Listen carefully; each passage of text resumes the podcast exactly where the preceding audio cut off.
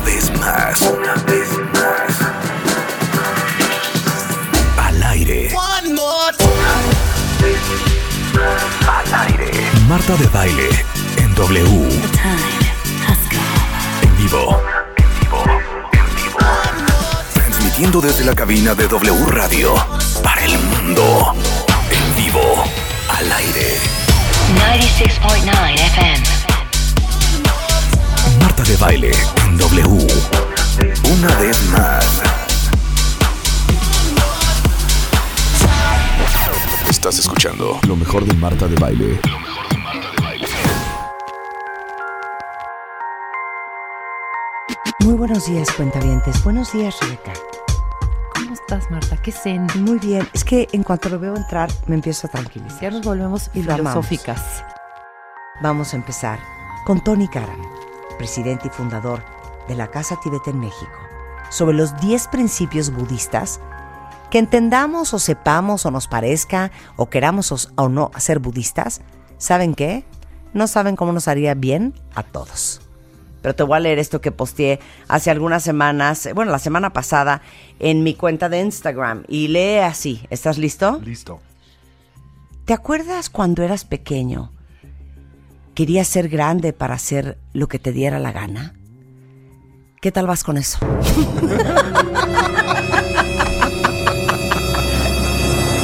A ver, les vamos a dar un poco de luz, a ver si esto les suena. Diez principios budistas. Empecemos con el primero. El primero dice, a todos nos gustaría vivir una vida más feliz, sin embargo, poco sabemos lo que eso significa y cómo lograrlo. En esencia, hacia lo que esto apunta, lo que señala es que el motor primario vital de todos los seres sensibles, incluyendo a los seres humanos, es la búsqueda de la felicidad. Sin embargo, ¿por qué no la logramos? Yo creo que no la logramos por varias razones. La primaria es porque hemos eh, experimentado una muy primaria confusión en torno a la naturaleza y dimensión de ese concepto. Esto es, hay dos diferentes tipos de bienestar que nos cuesta muchísimo trabajo distinguir. El placer hedónico, que es siempre temporal y relativo, el tipo de bienestar que tú y yo derivamos del contacto con estímulos agradables, Por ejemplo, estoy pensando, un viaje. como un viaje. Estás como- on speed en el viaje. Así Aterrizas en el Aeropuerto Internacional de la Ciudad de México y tu pasiflorina se acabó.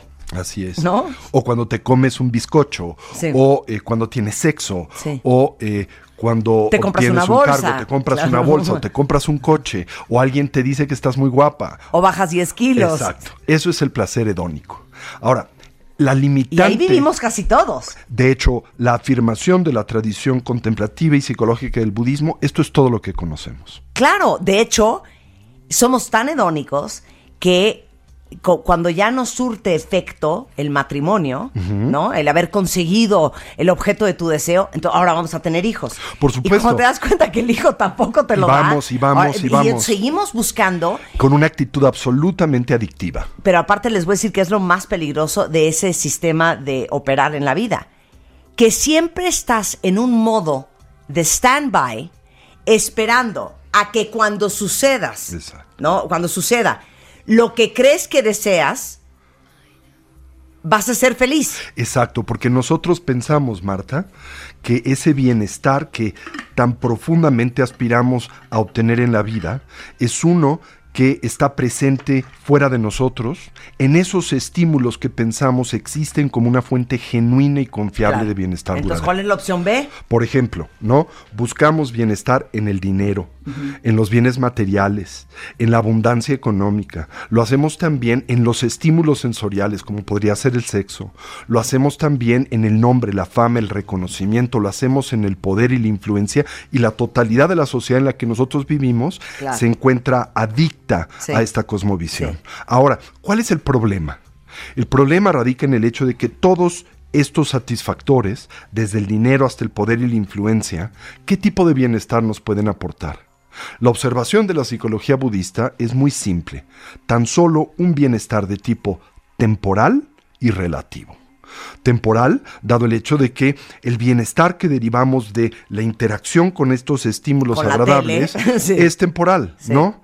Esto es, surgen, nos aportan algún tipo de estimulación positiva y cesan, ¿sí? Claro. Pero Quizá lo más importante, la observación más profunda es el hecho de que estos estímulos, todos, sin excepción, nos aportan bienestar de forma relativa, lo cual nosotros no percibimos de forma clara y correcta. Pongamos un ejemplo muy simple.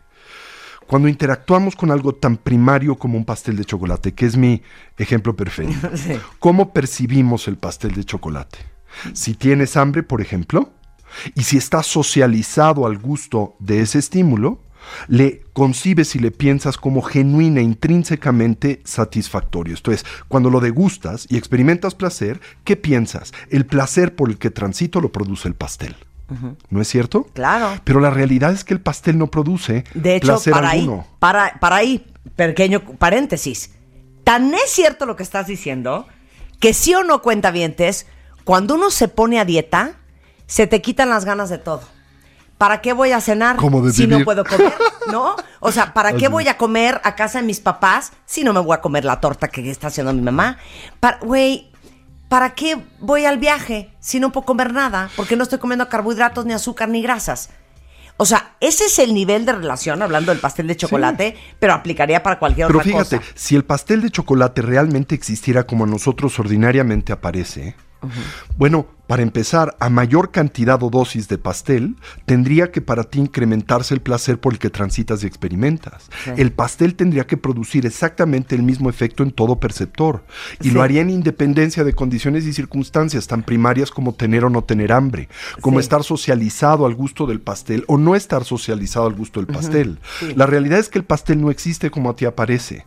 ¿Por qué no existe como a ti aparece? Porque la concepción que tienes del pastel es una mera designación conceptual. Si tú tomas ese Tuya, pastel, claro. ¿no? Lo eh, pones en una cajita, le pones un paracaídas y lo liberas en el medio de la selva de Papua Nueva Guinea, ¿cómo lo recibe el aborigen? ¿Tú crees que está consciente de que recibe un pastel y tiene hambre y se lo va a comer y va a estar encantado? Sí. Quizá para él ese objeto es simplemente un regalo divino y lo pone en un altar o una maldición y lo tira por un precipicio, porque no solo el gusto por el pastel, sino el pastel mismo es una mera idea. Claro. Entonces, así todos los estímulos temporales con los que nosotros eh, eh, interactuamos no tienen realidad objetiva. Eso no quiere decir que no existen, solo quiere Claro. decir que no existen como aparecen. Claro, es Ahora, más, espérate, no, espérate. Sí, Ahora sí. te- yo voy a poner un ejemplo.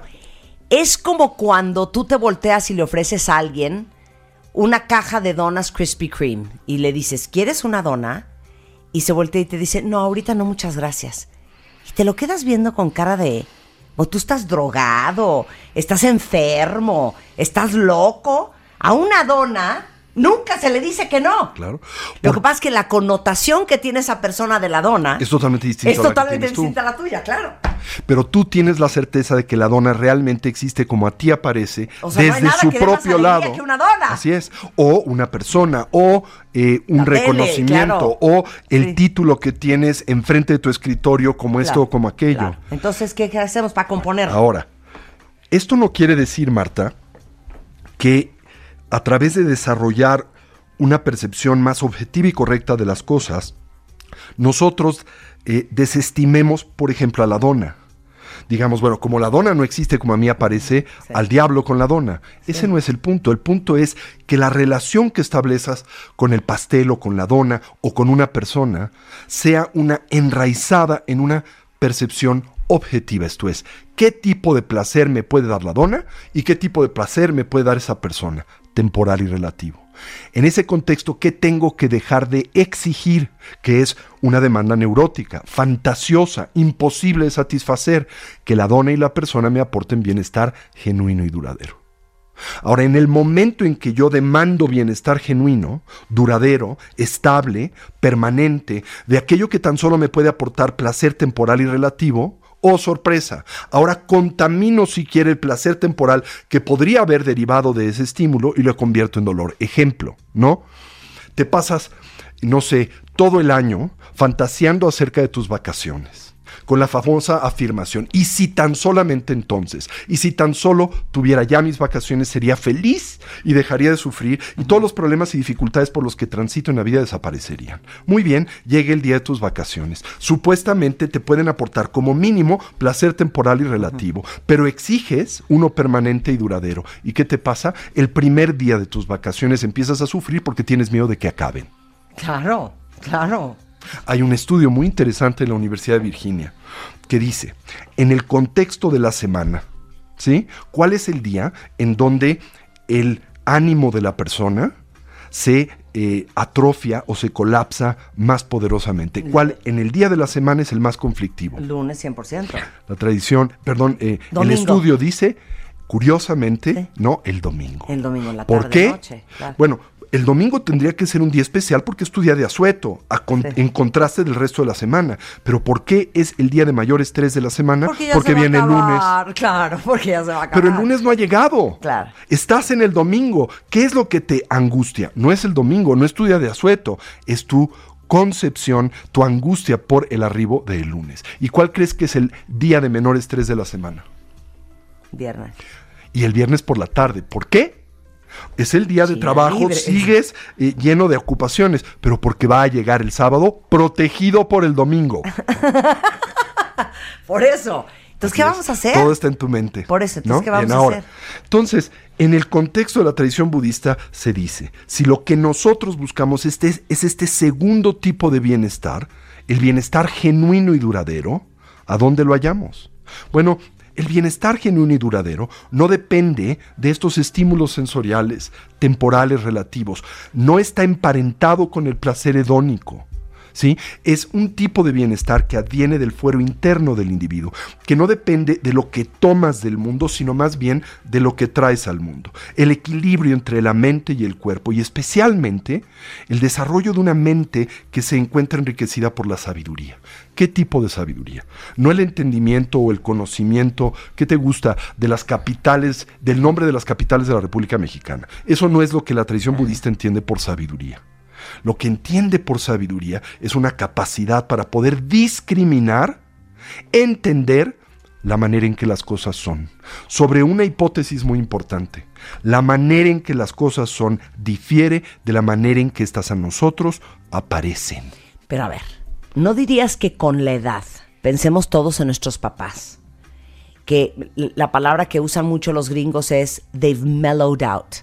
Un poco es mellowing y otra cosa es la sabiduría de la edad, que es un poco esto que estás diciendo algo que te da la edad en muchos casos. Te da la experiencia. y, a- y en muchos ni con la edad la aprenden. No, No podemos decir, Marta, que la edad en sí misma es un instrumento de sabiduría. Sí. Porque si lo fuera, todos los que Sí, son sí, viejos tendrían claro, que ser sabios. claro. Y hay mucha gente que solo es vieja y punto. no tiene nada de sabiduría. Eso se tiene que cultivar, se tiene que desarrollar. Pero ¿cómo estás bien? Ok, mira, cuando hablamos de distinguir la manera en que las cosas son, puede sonar muy difícil, muy complejo, muy abstracto. Distinguir pero la no manera es. en que las cosas son. son. En diferencia o a diferencia de la forma en que estas aparecen. Bien, ¿cómo es que las cosas son? Y por cosas que nos referimos, tres temas fundamentales. ¿Cómo existe todo lo que aparece a nuestros diversos campos sensoriales? El visual, el auditivo, el gustativo, el táctil, el olfativo, el mental. Dos, ¿cómo existimos nosotros como personas? Y cómo se estructura la experiencia que tenemos del mundo. La hipótesis fundamental de la psicología budista es que todos estos factores de la existencia en nosotros aparecen de una forma equívoca, distorsionada, no como son. Y tenemos que corregir esta percepción tergiversada, sustituirla por una objetiva. ¿Basado en qué? En el reconocimiento de cuatro elementos muy sencillos. ¿Cómo aparecen las cosas? Como permanentes. Pero ¿cómo son? Impermanentes. Temporales. Todo cambia y se transforma momento a momento, instante a instante. Nada y nadie duran para siempre. Hipótesis. El aferramiento a la permanencia de aquello que es impermanente nos produce dolor, sufrimiento e insatisfacción. Qué horror, A mayor, a mayor intensidad, necedad de hacer aquello impermanente permanente, mayor dolor. Dos, ¿cómo existen las cosas? Porque todo es impermanente, nada existe de forma unitaria, nada existe de forma sólida. Todo emerge en dependencia de partes, condiciones, circunstancias. Para nosotros como perceptores, nuestro propio aparato de interpretación, nuestra propia designación conceptual. De nuevo, suena muy complicado, pero aterricémoslo. Por ejemplo, esta mañana yo soy un entrevistado. ¿Sí? Pero realmente existo de forma sólida como un entrevistado? No, porque tan solo hace unos minutos en casa, ¿qué era? El padre de mis hijas. En otros minutos estaré en la calle transitando y que seré automovilista, ¿no? Mi, tengo muchas dimensiones, no soy una entidad unitaria, pero percibimos las cosas como si existieran unidimensionalmente, de una sola manera. Por ejemplo, cuando tienes un conflicto con alguien, solo ves en ese alguien el conflicto. De hecho, haces de ese alguien el conflicto, inconsciente del hecho de que tienes un conflicto con ese alguien, lo cual no es lo mismo que decir que ese alguien es el conflicto. ¿No? Yo puedo tener un problema contigo, pero tú no eres el problema. Pero eso es algo muy difícil para mí de distinguir. ¿Y qué hago? Te proyecto esa identidad y no solo eso. Ahora digo, Marta siempre fue el problema es absolutamente el problema y será siempre el problema. Y luego lo sello con un dicho neurótico maravilloso, genio y figura hasta la sepultura. ¿No? Nadie existe de esa manera. Esa es una percepción equivocada. La mayor parte de lo que percibimos en nosotros mismos y en los que nos rodean no es más que una colección de proyecciones, fantasías e ideas basadas en la confusión y la ignorancia. Cuando creemos que nuestras proyecciones corresponden a la realidad, creamos problemas para nosotros y los que nos rodean. Ese es un principio budista fundamental. O sea, un poco lo que te choca, te checa. Las emociones perturbadas, tres, tales como el enojo, el miedo, la avaricia y el apego, nos llevan a perder la paz, nuestro equilibrio mental y la capacidad de autocontrol y autorregulación. Con el apropiado entrenamiento podemos liberarnos de su influencia negativa, así como de su tiranía. No estamos condenados a la neurosis, no estamos condenados a la distorsión, no estamos condenados al dolor. Podemos transformar estas aflicciones mentales y emocionales. No son intrínsecas a nuestra persona, no somos seres caídos y pecaminosos por naturaleza. tan solo lo somos de forma temporal y relativa. La mayor parte de lo que percibimos en nosotros mismos y en los que nos rodean no es más que una colección de proyecciones. O sea, it takes one to know one. Así es. ¿Crees que ves al otro? lo que te es familiar. ¿Crees que ves al otro, por ejemplo, tal cual es? Inconsciente del hecho de que lo estás percibiendo en dependencia de qué? Tus necesidades e intereses. Que tienen muy poco que ver con el otro, su condición y circunstancia. ¿Cómo puedes corregir eso? Bueno, para de nueva vez por un momento y pregúntate, ¿realmente el otro existe como a mí aparece? ¿O su apariencia emerge en dependencia de la circunstancia por la que yo transito? Y si te cuesta mucho trabajo establecer esa investigación, para y pregúntale a los demás, ¿realmente esta persona existe como a mí aparece? Por ejemplo, imagínate los problemas que te podrías haber ahorrado si le hubieras preguntado a el hermano menor de tu novia o de tu novio si éste existe como a ti aparece. Antes de casarte. Le dices, ¿no? Es que tu hermana es la mejor cocinera del mundo, es la mujer más extraordinaria y bella y generosa. ¿no? Y le preguntas al hermanito, ¿corresponde esto a tu experiencia? Tú tienes una vida entera de convivir con ella. Y el otro te diría, yo creo que tienes un problema mental serio. Tu percepción de mi hermana es absolutamente distorsionada. Oye, te voy a poner otro ejemplo. Todos ustedes que tienen más de un hermano, cuando pasan los años y uno tiene una reunión familiar y de repente empiezas a hablar de, ¿y tú te acuerdas cuando se divorciaron mis papás? Y un hermano te dice, o sea, fue un horror y yo lloré sin parar. Y el otro te dice, cero se me hizo trágico. Y el otro te dice, no, yo sí sufrí mucho. Y el otro te dice, güey, yo ni cuenta me di la experiencia que vive un colectivo, que es la misma, ¿es un tema de personalidad, es un tema de temperamento o es un tema de diferentes formas de aproximarse a la vida? Todo. Tienen que ver eh, nuestras emociones, tienen que ver nuestro temperamento, tiene que ver la circunstancia por la que transitamos, tiene que ver nuestra socialización. Desde la perspectiva budista, todo eso se sintetiza en una observación. Tiene que ver con el karma. Karma quiere decir el conjunto de hábitos, tendencias, impresiones que hemos acumulado a lo largo de esta y otras vidas. Claro. Ahora, el karma no es destino, porque también es lo que haces todos los días. Sí traemos un bagaje, pero lo producimos, lo reforzamos o debilitamos con nuestras decisiones, con nuestras actividades, ya sea físicas, mentales, comunicativas, momento a momento. Sí, nuestro presente es la consecuencia de nuestro pasado, pero también es cierto que nuestro futuro será la consecuencia de nuestro presente. Siempre tienes la posibilidad de liberarte de tu compulsión y neurosis en cada instante de tu experiencia. Y en cada momento entre el fin de un pensamiento y el principio de otro hay un espacio. Y si puedes reconocer ese espacio y puedes atender ese espacio, puedes liberarte de las proyecciones, de las interpretaciones neuróticas que de forma compulsiva proyectas al mundo. Eso es meditar.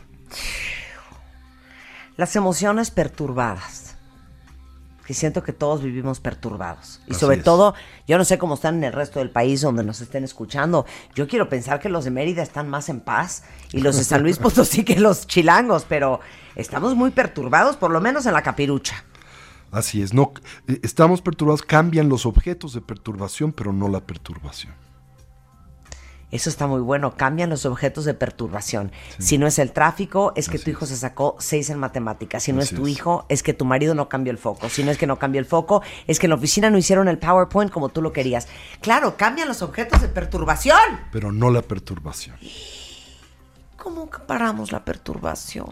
Primero tenemos que parar la compulsión con la que vivimos. Tenemos que aprender a vivir en el presente y no ser del todo y absolutamente secuestrados por el pasado y el futuro. Lo único que existe es el presente. Y el presente se desvanece instante a instante. Es el primer elemento a tener presente. ¿no? ¿Sabes qué? Eres muy pesado, Tony Karen. Nos quedamos a la mitad. Y, y pues ya tengo que despedir. Entonces, tenemos que hacer segunda parte. Me parece muy bien, ¿no? O sea, entonces, ¿en qué punto nos quedamos? Nos Yo quedamos creo- como en el 4. Pero por lo menos eh, compartamos el último, que dice trabajar sobre nosotros mismos para convertirnos en una mejor persona es un reto y aventura de toda una vida. No obstante, la empresa más significativa a la que podemos dedicar nuestra existencia es a aprender a ser felices. O como decía mi maestro, ¿qué otra tarea es más importante que esta en tu vida, corazón? Pues así se los dejamos. Y si todo esto les suena y les llegó al corazón, pues está Casa Tibet México en Twitter, eh, casatibet.org.mx. Bueno, Casa Tibet está aquí en la Ciudad de México, eh, en la dirección Orizaba 93 Colonia Roma y por favor comuníquense con nosotros, ya sea a nuestra página web casatibet.org.mx, a info arroba casatibet.org.mx o háblenos por teléfono 55 11 0802 55 14 7763 o en Facebook, Twitter o en ah, Instagram o en cualquiera de estas redes sociales. Ahí estamos para ustedes. Gracias, Tony. Hacemos una pausa y regresamos, no se vayan. Estás escuchando lo mejor de Marta de Baile. Regresamos.